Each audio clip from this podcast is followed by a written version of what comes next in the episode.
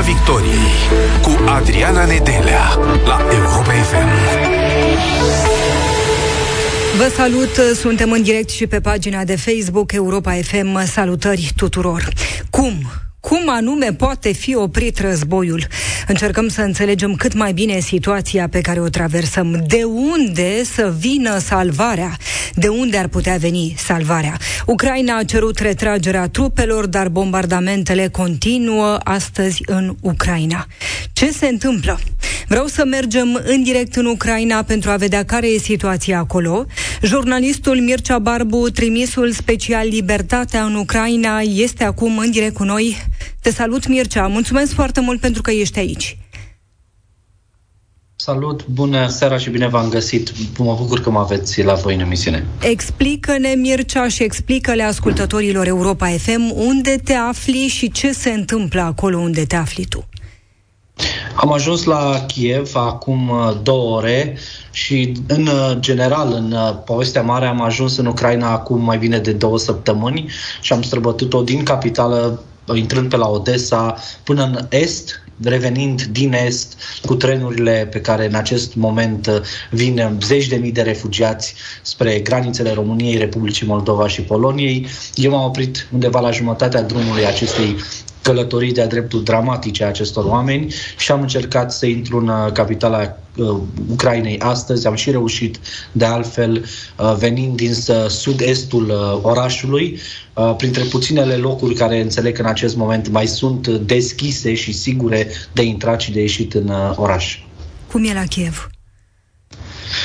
Într-un cuvânt, uh, straniu. Extrem, extrem de straniu. Am mers cu mașina și dacă până să intrăm în Kiev, eu și colegii care sunt aici, mai glumeam, mai vorbeam în momentul în care efectiv am trecut de ultima, ultima, ultimul checkpoint, sau mai bine zis primul al orașului, dacă vin dinspre oraș, uh, s-a lăsat tăcerea în mașină și unul, pentru că eram curioși să, să asimilăm, să observăm, dar doi, pentru că eram și foarte atenți. Uh, nu sunt magazine deschise, am văzut doar două sau trei magazine într-un oraș de milioane de, de locuitori. Uh, toate bulevardele mari, și sunt bulevarde uriașe aici la Kiev, sunt complet părăsite în acest moment. Doar la anumite intersecții vezi oameni uh, înarmați, sunt civilii, sunt cei care apără orașul în acest moment. La fiecare scară de bloc există aproape un uh, bărbat sau o femeie care uh, se plimbă acolo și dacă te oprești și te dai jos și încerci să fotografiezi sau să filmezi, imediat vin la tine să te întrebe. Sunt, sunt politicoși, sunt calmi, dar sunt foarte, foarte speriați, sunt foarte, foarte atenți la cine umblă în acest moment pe străzi și ce face. Deci atmosfera este una extrem, extrem de stranie, aproape apocaliptică, zice. Uh, e ca și filmele pe care le vedem la televizor, numai că pentru noi cei de aici este extrem de real ce se întâmplă. Au sunat sirenele în Kiev de când ești acolo? Nu, nu, sunt aici doar de două ore, trei ore și n-am auzit încă sirena, dar uh, probabil că vom, vom auzi în, uh, în următoarele ore și trebuie să ne pregătim pentru asta. Trebuie să mergem în adăpost. Adăpostul în clădirea unde sunt, uh, suntem acum este la minus 2. De altfel, dacă îmi dai voie, aș vrea să vă arăt un Te pic Chievul, că haideți să, să vă iau un pic cu mine Hai. și să vă arăt pe geam cum arată acest oraș pentru că este incredibil ce vedeți și ce văd eu acum și aș vrea să vedeți și voi. Asta este unul dintre cele mai mari bulevarde. Se vede bine? Da, da, vedem. Am să vă las un pic cu liniștea din Kiev ca să înțelegeți cât de straniu e. Ascultați un pic.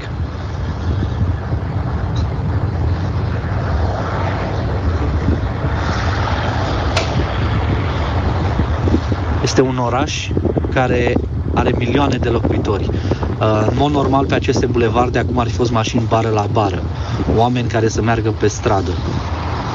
Pur și simplu nimic, nici țipenie de om și o liniște asurzitoare. Vedeți? Auziți? Da, vedem foarte bine. Nu putem decât să ne imaginăm cât de straniu e acolo, cât de dureros e pentru ucraineni. Nu știu dacă putem face acest exercițiu de imaginație, să ne punem în locul lor sau să ne imaginăm că acolo ce ne arăți tu e de fapt o intersecție mare din București. Ce am trăit? Este ca un bulevardul Chiselev uh, de trei ori. Uh, cam așa să vă imaginați că și asta este doar o frântură din Kiev. Kievul este un oraș uriaș. Este un oraș în care oamenii se simt bine primiți, în care acum o săptămână eu mă plimbam pe străzile acestui oraș, chiar dacă era înainte de, de declanșarea conflictului și vorbeam cu oamenii și erau relaxați și zâmbitori, cu toate că erau tensiuni. Îți spuneau că ei speră că nu o să se întâmple nimic, că nu cred cu adevărat în război. Și iată-i astăzi, o săptămână mai târziu, uh, fugiți din propriul oraș, Uh, refugiați în alte țări, mulți dintre ei, uitându-se doar pe telefon la imagini de acasă, la cei dragi lăsați în urmă în diferitele orașe. Sunt bombardamente foarte, foarte intense în acest moment în anumite orașe din estul Ucrainei. În același timp, în paralel, există și o negociere sau, mai, spun, mai bine spus, un dialog, din câte înțeleg, între Rusia și Ucraina. Însă cele două lucruri sunt contrastante și cred că se întâlnesc la mijloc în ceea ce vedeți aici pe străzile orașului. Câțiva oameni care încearcă să-și uh, facă pur și simplu... Uh, a fost o explozie? Haideți să vă arăt. Unde? Acolo lângă voi? Colegii mei tocmai mi-au spus că a fost o explozie. Uh, da, este... Am să stau un pic cu camera așa și am să Sigur. povestesc nu te deranjează. Cred că e, e mai, mult mai interesant să vedeți ce se întâmplă și mai relevant decât să mă vedeți pe mine. Pe mine mă puteți auzi. Uh, da, spuneam că uh, lucrul acesta, adică dialogul să, și ne, sau negocierea se desfășoară pe fondul unor tensiuni și iată, colegii mei îmi spun că în spatele nostru chiar acum a fost o explozie. Deci, cu un contrast uh, mai mare, eu nu cred că se poate. Eu nu știu cum vine asta. Negocieri pentru a căuta pacea, pentru a găsi soluții, Mircea, Mircea iar în toată această perioadă bombardamentele continuă în Ucraina. Eu cred, și, și m-am sincer, Adriana, m-am gândit și eu la lucrul ăsta, uh, de ce se întâmplă lucrurile astea. Explicația mea, poate nu este una adevărată, dar e cea pe care mi-am oferit-o eu, este că Rusia dorește ca la masa acestor negocieri să vină cu o presiune uriașă pe ucraineni. Și doi, dorește să cucerească măcar un oraș mare, ca să vină la această masă uh, cu, cu ceva, cu un leverage, dacă vrei. În, ori în momentul acesta lucrurile astea nu se întâmplă. Ucrainenii sunt în continuare în controlul țărilor, în controlul orașelor uh, mari și au un moral extraordinar. Am fost chiar mai devreme într-un centru al voluntarilor uh, care apără orașul, ca să vedem cum arată punctul zero și o să vedeți un reportaj pe Libertatea în, imediat, cred că în, în 10-15 minute colegii mei îl, și, îl, și, îl vor și urca. Uh, și acolo oamenii aduceau alimente, erau uh, foarte optimiști, se uh, îmbărbătau unii pe alții, se încurajau, își vorbeau frumos, erau politicoși cu noi străini, ne mulțumeau că am venit aici și suntem alături de ei într-un moment at- atât de greu. Deci, a spune că deși orașul este părăsit, nu e părăsit de, de speranță și nu e părăsit de uh, decența umană, de solidaritatea cu care acești oameni uh, sunt bine cunoscuți și am văzut-o și noi în uh, ultimele vreme, atât în, în ultima vreme, atât în gesturile președintelui ucrainean, cât și în uh, oamenii de pe stradă, în reportajele din Libertatea, în uh, materialele colegilor mei de la alte trusuri de presă. Ești în Kiev, Mircea. Eu nu știu mașinile pe care le vedem în această uriașă intersecție de unde ne arăți tu aceste imagini. Cine e în mașini? Sunt oameni care își încearcă să-și vadă de viață, de joburi, mai pot merge la serviciu, își mai permit asta? Uh, sunt foarte puține mașini, ați spune că sunt da? sub 1% din ce ar trebui să fie normal aici. În primul rând, uh, mai avem puțin până... Uh, uitați, nu știu dacă ah, n-ați văzut. Um, în stânga a fost o explozie mare. Am să țin camera acolo pentru că eu cred că de acolo se, momentan acolo se întâmplă niște lucruri. Um, da, spuneam că acești oameni pe care îi vedem pe străzi, în primul rând până la ora 8, mai au uh, dreptul să fie pe stradă, orice, orice om, inclusiv noi ca jurnaliști și toți oamenii din Kiev pot să meargă pe stradă până la ora 8 să-și, să circule. Uh, evident că după lăsarea serii parcă nu-ți mai vine, nu știu dacă ați văzut, a fost o explozie, o vedeți? Cred că am văzut ceva, da. Da, este incredibil, pur și simplu. Pare un pic ireal aici din, din balconul acestui apartament, dar... Ar fi undeva în afara orașului. Cel mai probabil n-aș putea estima, însă îmi imaginez că din moment ce n-am auzit-o, ar fi undeva în afara orașului, da. Uh, da, sunt oameni care merg uh, să-și cumpere alimente, cele necesare, dar sunt și unii care probabil că se duc, acești voluntari pe care noi vedem în fiecare intersecție, sunt totuși și cetățenii ai orașului care trebuie să se deplaseze. Se duc, își schimbă colegii în ture, sunt jurnaliști, sunt uh, oameni care lucrează în serviciile de urgență, spitalele funcționează, trebuie să funcționeze, în administrație, în armată. Uh, deci sunt oamenii care trebuie să meargă undeva, altfel credeți-mă că n-ați îndrăzni și nici eu ca jurnalist, după ce s-a lăsat seara, n-am îndrăznit să mai mergem. Pur și simplu în momentul în care s-a lăsat întunericul, deși mai aveam două ore uh, și mai aveam lucruri de făcut, ne-am mai fi dorit să facem, ne-am dat seama că ar fi bine să, să ne retragem în casă, măcar în prima seară și să ne reculegem un pic gândurile, să, să fim cât se poate de în siguranță și apoi o să vedem de mâine ce, ce facem mai departe, chiar și după ora 6, 6 și jumătate. Ai fost într-un tren care pleca din estul Ucrainei cu oameni care fugeau de război. Ce speranțe au ei? Sunt femei care și-au luat copiii, și-au luat la revedere de la părinți, de la soți, și-au plecat în speranța unei vieți mai bune, bărbații au rămas acolo în Ucraina. Ce speră oamenii? Ce vor să se întâmple? De unde crede ei că ar putea veni salvarea? Să știi că întrebarea asta mi-au pus-o chiar uh, unii dintre ei în timp, în timp ce călătoream, pentru că am avut o călătorie extrem de lungă din uh, estul Ucrainei, cu, am fost evacuați în autobuze și apoi mutați în trenuri. Aceeași întrebare mi-au pus-o și ei. Uh, ce, ce putem face noi în acest moment și de unde, să, de unde credeți că o să vină ajutorul din moment ce Uniunea Europeană pur și simplu se uită la noi și nu ne, nu ne sprijină. Asta era înainte ca țări precum România și în ultimele 24 de ore în care am văzut un, un uh, sprijin crescut militar din partea Uniunii Europene. Însă acum două, trei zile oamenii se simțeau deznădăjduiți. Ori această deznădejde a lor, eu cred că au văzut, au văzut-o cu ajutorul nostru a jurnaliștilor de aici, ați văzut-o, iar politicienii au văzut-o și ei la rândul lor și au înțeles-o și au simțit-o.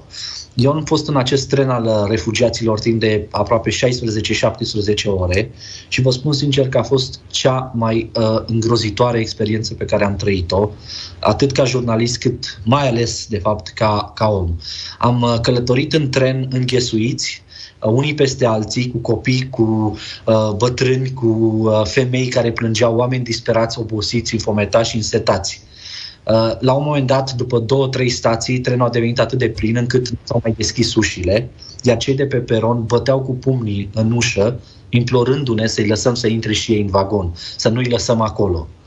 Nu vă puteți imagina ce, ce trăiri aveau și ce liniște s-a lăsat în tren, în fiecare stație în care se auzeau numai acești pumni în ușă și erau pumnii unor copii, erau pumnii unor femei, nu erau pumni de bărbați, nu erau arme, nu erau strigăte amenințătoare, erau doar rugăminți să nu-i lăsăm pe platformă, să nu-i lăsăm acolo în gară. Și a trebuit să-i lăsăm, din păcate, pentru că dacă se urcam, efectiv ne striveam unii pe alții. Nu mai era loc nici să arunci un act la un moment dat. Am călătorit ultimele trei ore într-un picior rezemat de rucsac Uh, dar am considerat că e important să fac acest lucru, tocmai ca să pot să-ți răspund astăzi la întrebarea ce vor acești oameni și de unde așteaptă ei ajutorul. Și ca să-ți răspund uh, cât se poate de direct, cei mai mulți ucraineni cu care am vorbit nu așteaptă ajutor militar din partea nimănui. Ne-au spus noi suntem perfect capabili să ne apărăm țara, avem încredere în forțele noastre armate, avem încredere în armata noastră, însă tot ce ne dorim de la voi este să ne sprijiniți politic și diplomatic și în același timp să ne dați arme ca să ne putem apăra această țară, să ne putem apăra orașele, cartierele, apartamentele, familiile, prietenii, tot, pe toți cei dragi. Nu putem să nu ne întrebăm, uh, Mircea, cum rezistă Ucraina? Pentru că ne așteptam de la momentul în care Vladimir Putin a anunțat invazia să fie ocupată Ucraina în câteva ore. Cum rezistă? Rezistă în primul rând pentru că este o țară imensă din punct de vedere al spațiului. Este foarte greu să o străbați de la un capăt la altul. Și cu atât mai greu cu tancuri și infinit mai complicat într-o țară care opune rezistență toate orașele, cu excepția, să spunem, a estului, unde, și, dar și acolo există o rezistență, însă să spunem că în estul Ucrainei ar exista o, o, o deschidere mai mare sau oamenii sunt mult mai uh, uh, concentrați și mult mai uh, uh, interesați de ce spune Kremlinul mai degrabă de ce spune Bruxelles. Uh, însă și acolo oamenii se tem de război și acolo există rezistență, însă cu cât te apropii de Kiev, mai mult și de Odessa și de uh, centrul Ucrainei, această rezistență devine vizibilă. Oamenii de aici și-au luat furci, topoare, pietre, arme, tot ce îți poți imagina și au făcut cocktailuri Molotov și au strâns uh, donații, truse medicale și au pus uh, copiii și soțiile la adăpost și le-au dus la noi în România. Astăzi am văzut sute de mașini mergând spre graniță. Își duceau copiii și soțiile la graniță, după care bărbații se întorceau aici să-și apere uh, țara. Este, într-un cuvânt, uh, o, o, o rezistență morală înainte de una armată, pentru că este clar că nu despre numere e vorba, nu este vorba despre câte tancuri au aici. Clar, ucrainenii sunt mult în, în, în dezavantaj, însă spiritul lor de rezistență, moralitatea lor, um, patriotismul de care dau dovadă în aceste momente sunt atât de, de, de, de uh, puternice încât se inspiră unul pe celălalt. Și asta în funcție cu președintele Zelenski, apropo. Ai experiență? Te rog pornește sau uh, se, se închide, dacă vrei, sau trece și prin uh, câțiva dintre politicienii lor de aici. Și gândiți-vă că totuși e o țară care se confruntă cu, cu corupție, care a avut politicieni uh, poate mai controversați decât am avut noi în, ultimii, în ultimele trei decenii de când există ca stat independent și dintr-o dată ucrainenii sunt descoperiți, sunt, sunt plăcut surprinși să afle că, iată, în clasa lor politică sunt și oameni care nu fug cu elicopterul, cu sacii plini de bani, uh, nu se ascund, sunt cu ei pe stradă, în prima linie, să-și apere, să-și apere țara. Ai experiență în zone de război. Ce diferă aici și cum crezi tu că ar putea evolua situația? Nu știu, spre deosebire de Siria, de Irak, de uh, Fâșia Gaza, deși și acolo, uh, cred că aici este o confruntare militară la scară foarte mare. Uh, în alte țări în care am fost în zone de conflict, de obicei actorii implicați erau o armată sau un actor statal, în sensul adevărat al cuvântului, cu tot uh, armamentul, cu tot arsenalul de securitate și militar, și o mișcare mai mult sau mai puțin paramilitară sau o grupare teroristă, cum e cazul în Siria. Au fost uh, diferite facțiuni care s-au bătut între ei și doar un actor statal sprijinit de uh, Rusia sau respectiv de Statele Unite la un moment dat, dacă vorbim de armata liberă siriană. La fel și în Afganistan am avut de-a face cu talibanii care nu au fost o armată în adevăratul sens al cuvântului. Deci asta ar fi prima observație. Avem de a face cu două armate cât se poate de instituționalizate, cât se poate de militarizate, uh, reprezentând două state recunoscute pe plan internațional.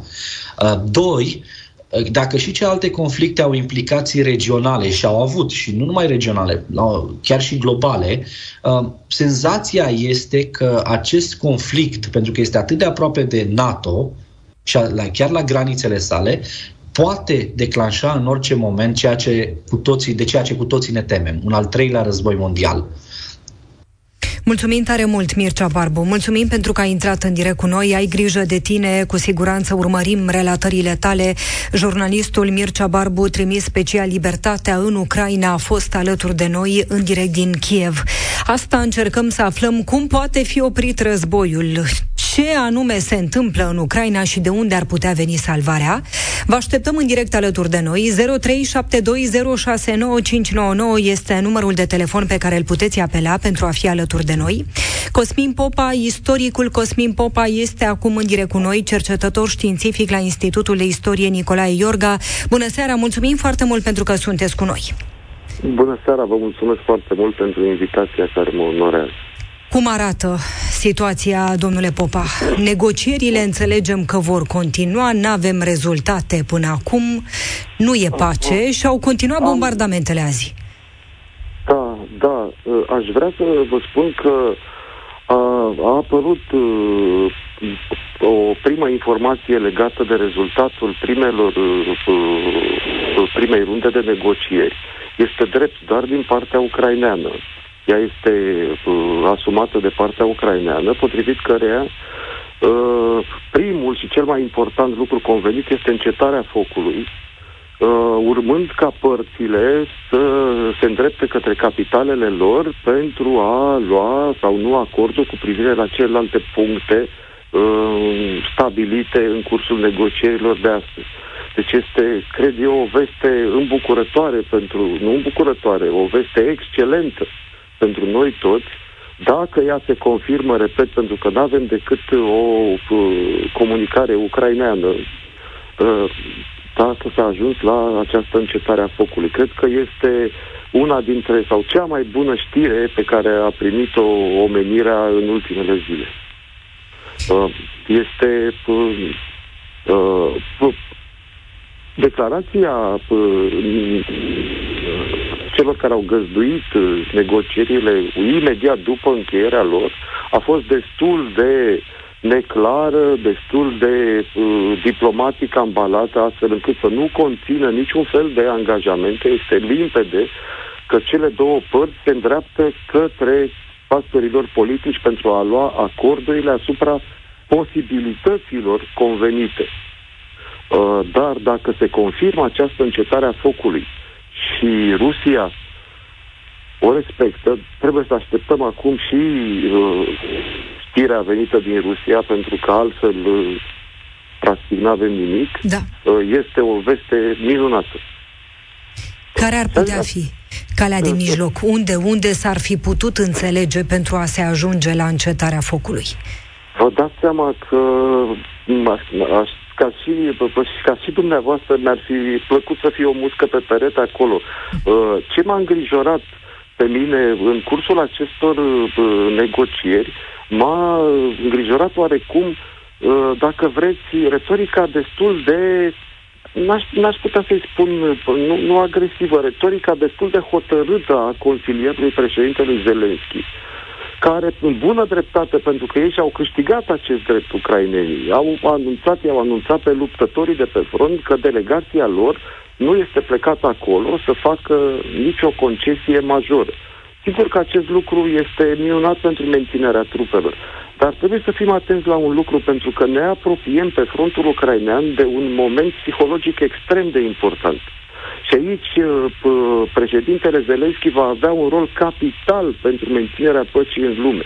Este un moment extrem de complicat în care armata ucraineană este, ca urmare a curajului, a vitejiei dovedite, uh, s-a a reușit să respingă atacul rusesc.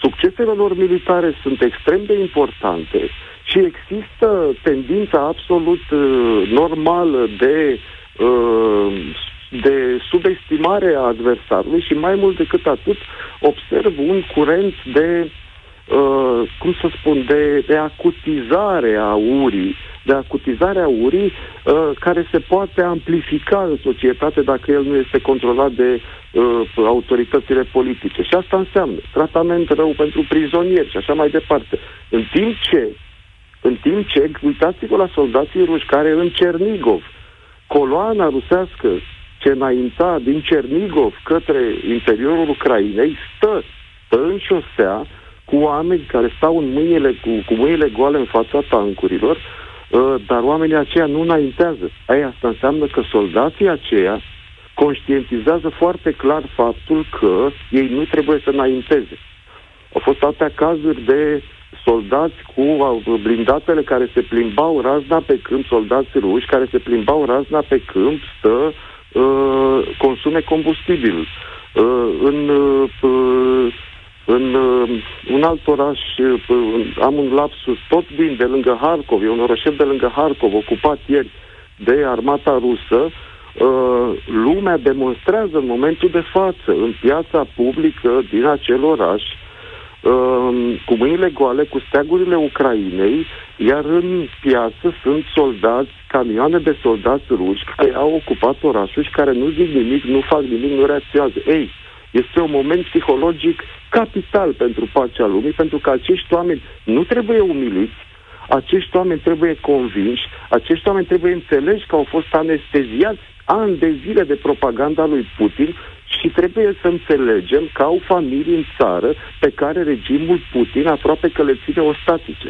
Deci acei oameni trebuie orgoliul național al rușilor trebuie protejat în astfel de momente. Să nu-și închipuie nimeni că asta este tot ceea ce poate armata rusă. Ceea ce a arătat acum în Ucraina. Da, ceea ce poate armata rusă, care nu este convinsă că trebuie să lupte acolo, cu siguranță, dar nu o armată care... Dar nu aceasta este adevărată armată rusă. Deci momentul este extrem. Suntem, pe, din acest punct de vedere, suntem pe muchie de cuțit, iar rolul președintelui Zelenski, care trebuie să dea astfel de semnale, este extrem, extrem de important.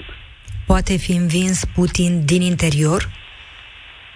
Um, să știți că după declarația lui Putin, gândiți-vă că cât trecuseră? Trei zile de, pentru că deja aproape că am pierdut șirul alternanței uh, de, de, de la atac. Gândiți-vă că un lider ca Putin uh, a făcut imediat apel la, la, la arme atomice.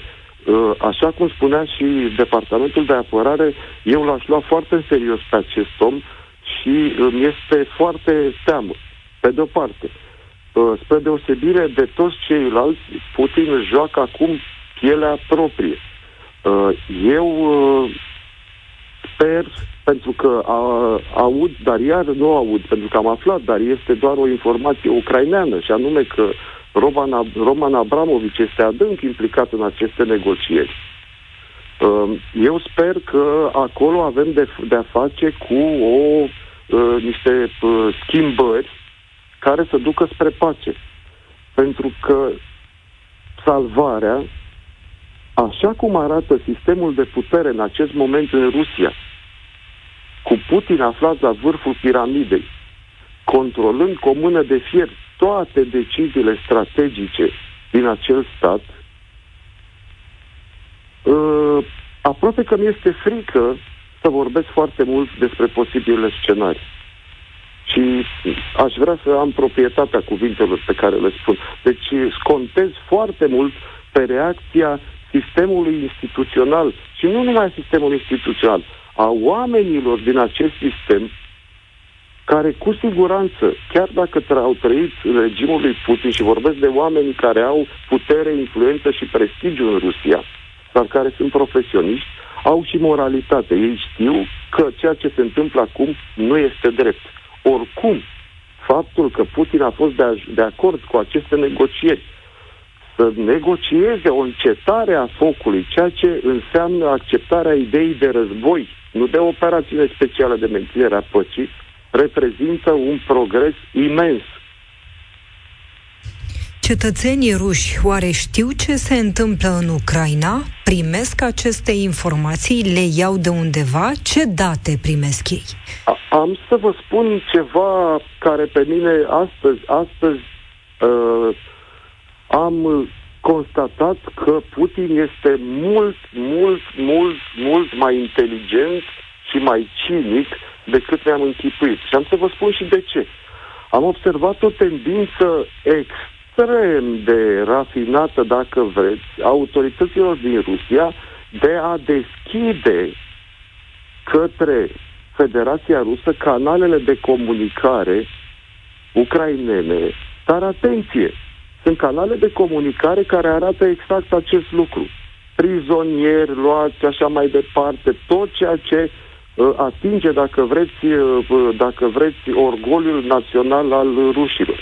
Mai mult decât atât, în absența unor apeluri la calm și la civilitate pentru ca vitejia ucraineană să fie susținută de toată lumea, așa cum este susținută acum, um, în aflu tot de la, din, din, din postările uh, diverselor medii ucrainene pe Telegram cu, cu precădere că în anumite țări turistice turiștii ucraineni s-au apucat să-i bată în masă pe ruși. Acest lucru, iarăși, este foarte, foarte, are, poate avea efecte foarte complicate. Și uh, văd că autoritățile ruse se îngrijesc ca aceste informații încet, încet, încet să ajungă la cunoștința rușilor, vizând, obișnuiți, vizând tocmai acest efect. În momentul în care uh, aceste informații vor căpăta în Rusia o circulație de masă și mișcarea antirăzboinică va fi delegitimată, iar Putin va avea un pretext excelent pentru a salva regimul, capacitând mândria națională a rușilor. Deci, în acest moment, eu sper, ca și dumneavoastră, ca noi toți, eu sper ca uh, ucrainenii, pe care eu în continuare și cred că toți noi îi susținem cu toată inima, să înțeleagă momentul crucial psihologic pe care, în, care, în care ne aflăm. Pentru că acesta nu este un război doar între Rusia și Ucraina. Este un război între democrație și totalitarism. Este un război între bine și rău. De aceea este important ca tot timpul inimile celor care se uită și ajută să fie câștigate. Ce face președintele Zelenski? E o strategie de moment pe care o folosește acum sau e gândită de ceva timp? Cum reușește să adune oamenii în jurul lui și nu doar pe ucraineni? Gândiți-vă că ceea ce, se întâmpl- ce, ceea ce s-a întâmplat în ultimele zile este cu, eu personal mă, aștept, mă așteptam, eram convins că acest război va veni. Însă, cu toate acestea am observat, după, am observat la mine incapacitatea de a mă obișnui imediat cu ideea de război. Deși rațional, dacă vrei științific, îl așteptam și uh, nu ar fi trebuit să constituie o surpriză. Sigur că uh, președintele Zelenski se dovedește a fi omul providențial pentru Ucraina. Um, el a reușit să-i capaciteze pe ucraineni pentru că uh, mandatul lui, persoana lui s-a aflat acolo într-un moment istoric pentru acest popor, când prăpastia care îi despărțea până acum pe ucraineni, între ucrainenii din vest și ucrainenii din est, s-a închis devenind un singur popor ucrainean, urmând ca ei, după victorie, să-și rezolve disputele politice interne. Deci, din acest punct de vedere, uh, președintele Zelenski s-a dovedit omul potrivit, la locul potrivit uh, și care a condus, dacă îmi dați voie, și poporul potrivit. Iar uh, referitor, mai iertați că da. vă întrerup, iar referitor la, la Cred, ce cred că ar mai trebui să facă Ucraina acum, cred că și pe ca, lucru pe care pe mine și pe mulți alții ne-ar liniști, este să dea și un mesaj puternic despre felul în care urmează să, să-și construiască relația cu minoritățile după victorie. Pentru, de ce? Pentru că astăzi tocmai ce a semnat aplicația pentru aderarea la Uniunea Europeană. Pentru că dacă după această victorie presupunând că va fi o victorie, lucru pe care eu mi-l doresc și noi mi-l dorim cu toții, Ucraina nu poate continua să dialogueze cu minoritățile în termenii șovinismului național, întărit de această măreț, de acest măreț comportament al acestui popor în lupta cu agresorul. Deci și acest lucru este important. Sigur, toate astea nu se pot face astăzi, mâine, pentru că este important ca uh, uh, Ucraina să nu fie demobilizată. Putin știe foarte bine că își joacă piele aici uh, și mă aștept să fie extrem de greu ca el să fie adus la masa de negocieri cu Ucraina, fără să îi se ofere clar în față perspectiva unor discuții cu privire la arhitectura viitorului sistem de securitate. Însă, din păcate, un viitor sistem de securitate altul decât este cel care s-a cimentat pe fondul agresiunii cu Rusia, din păcate, nu poate avea loc decât dialogând cu o Rusie democratică, nu cu o Rusie dictatorială. Mai avem un minut și jumătate la dispoziție. România să, să aibă temeri în legătură cu ce se întâmplă atât de aproape de noi, pentru că din interior primim informații, n-aveți niciun motiv să vă temeți. Românii sunt în siguranță așa cum n-au fost niciodată până acum. Eu uh, salut faptul că uh, începând de astăzi am văzut uh, în România o reacție absolut potrivită la situația și, și, și în, dacă vreți, în strânsă concordanță cu momentul istoric. Cred că România trebuie să-și facă griji în egală măsură în care trebuie să-și facă griji toate, țări, toate celelalte țări din Europa și nu numai, și din lume, având în vedere că la Kremlin este încă Putin. Deci, din acest punct de vedere, eu înțeleg într-o oarecare măsură, am înțeles și atitudinea autorităților române și poate că n-a fost nepotrivită de a încerca neliniștire, însă este bine că și astăzi, luni, uh, am avut dovezi, măcar astăzi, luni, am avut dovezi cu privire la faptul că înțeleg foarte clar momentul istoric. Poate că în subteran, sigur, se întâmplă lucruri pe care noi nu le vedem. Da.